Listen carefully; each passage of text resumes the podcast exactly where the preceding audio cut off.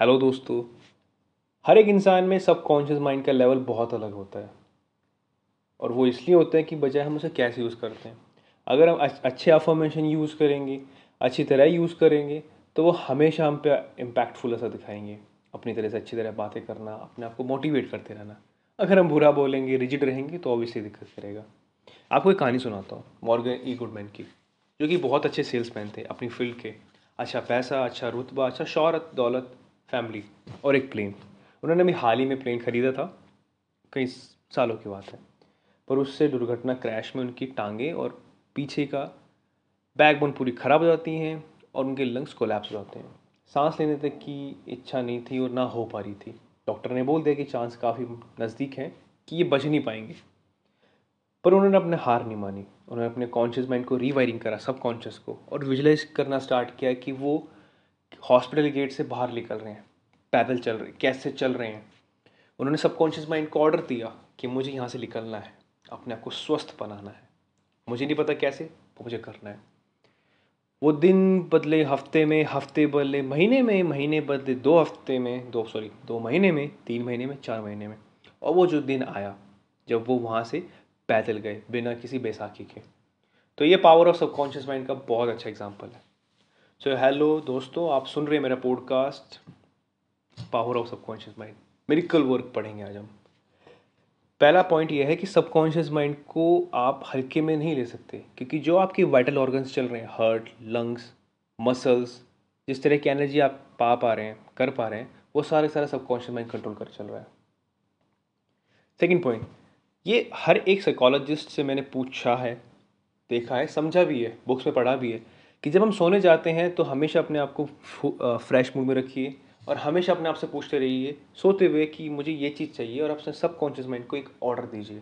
वो जैसे न जैसे कभी ना कभी आपको प्रूव करके ही देगा।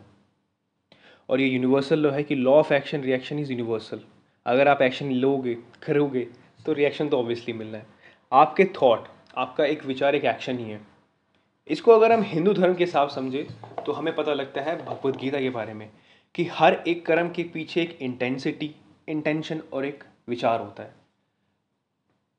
कृष्ण ने, कृष्ण जी ने स्थापना करने के लिए युद्ध कराया था तो उसके पीछे विचार था, पूरी गणना थी जिस तरह से थी। अर्जुन ने हर एक बात फॉलो किया। अर्जुन, कृष्ण जी की बात सुन के। वो इसलिए क्योंकि उन्हें विश्वास था, एक थॉट था, एक माइंडसेट था। तो जो आप सोचते हैं, वो आपके एक्शन ही होते हैं। रियलाइज़ कीजिए कि आप किसी हॉरर मूवी को देख रहे हैं। और अगर आप किसी बंद कमरे में जाते हैं, वो थॉट जो आता है सबसे पहले कोई सामने है, वो आपका एक्शन है। और जो डर आपका निकलता है, वो रिएक्शन है। तो यही चीज़ है। हमेशा अच्छे थॉट्स को अप्लाई करने की ज़रूरत रखिए। अप्लाई करने की ज़रूरत नहीं अप्लाई होना ही चाहिए वो। क्योंकि वो आपके एक्शंस हैं और यूनिवर्सल आपको रिएक्शन देगा। पर हाँ इस बीच मेहनत करना मत भूलना। मेहनत बहुत ज़रूरी है। एक लास्ट फोर्थ पॉइंट देखिए फ्रस्ट्रेशन हर एक आदमी को आती है और आनी चाहिए और नॉर्मल है ये। पर फ्रस्ट्रेशन तब आती है जब हम ऑब्स्टिकल्स पे ध्यान देना स्टार्ट करते हैं।